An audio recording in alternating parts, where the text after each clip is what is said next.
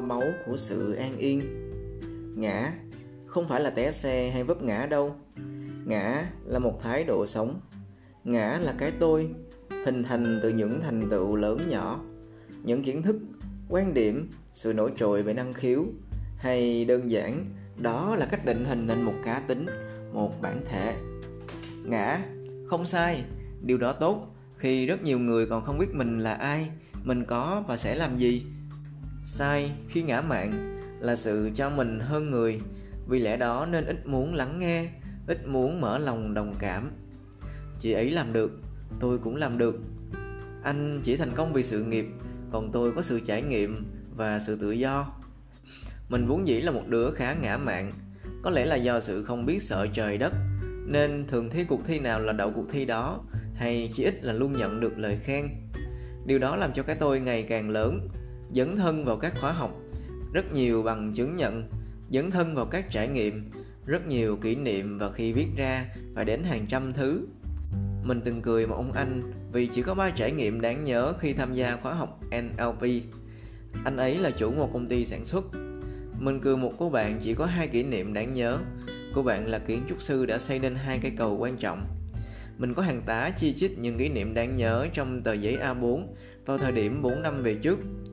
Thái độ ngã mạn đó kéo dài mãi cho đến khi bắt đầu làm việc kiếm tiền. Những kỷ niệm đáng nhớ thực sự đã ít hơn rất rất nhiều và phần lớn các công việc mang tính lặp đi lặp lại.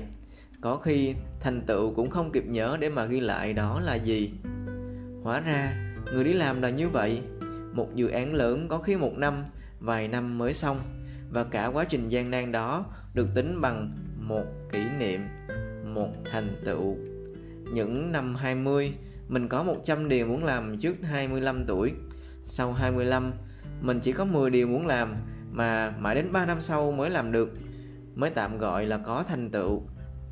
Vì điều muốn làm, nó là một đích đến, còn quá trình có thể nói đến như việc chạy marathon 42 cây số. Quá trình là nhiều nỗi đau, mà kết quả chỉ có một khoảnh khắc cầm huy chương 30 giây chụp ảnh tại vạch đích. Người chiến thắng Olympic dành cả tuổi trẻ để tập luyện. Nhưng thành công chỉ có một lần hoặc không bao giờ thành công lần thứ hai, vì chấn thương mà phải bỏ cuộc chơi. Người ta có thể dấn thân vào mới hiểu sâu sắc một người. Không thể dùng lăng kính trải nghiệm cá nhân mà đánh giá tổng thể một người. Mà lạ thay, đó là điều nhiều người đang làm, trong đó có mình. Cho đến khi dấn thân, thất bại liên tiếp, đau đớn liên tiếp thì mới có thể đồng cảm mà bỏ cái ngã ra khỏi một cuộc trò chuyện. Vì mình khá giỏi ngoại ngữ, nên dễ có ánh nhìn nhàm chán với người mới bắt đầu học. Điều đó đúng với một số người, trừ khi làm giáo viên và buộc phải giúp người khác tiến bộ. Nhưng mình đã từng là một đứa dốt đặc ngoại ngữ, từng thất bại trong cuộc thi hùng biện quốc tế. Điều đó giúp cái tôi mình bé lại phần nào. Có thể họ không chọn ngoại ngữ là một con đường sự nghiệp, mà chỉ chọn như là một điều mới lạ, cần học để cuộc đời có thêm một lý do để sống tiếp. Có thể họ giỏi một lĩnh vực khác, có thể họ thích vẽ, họ thích thể thao.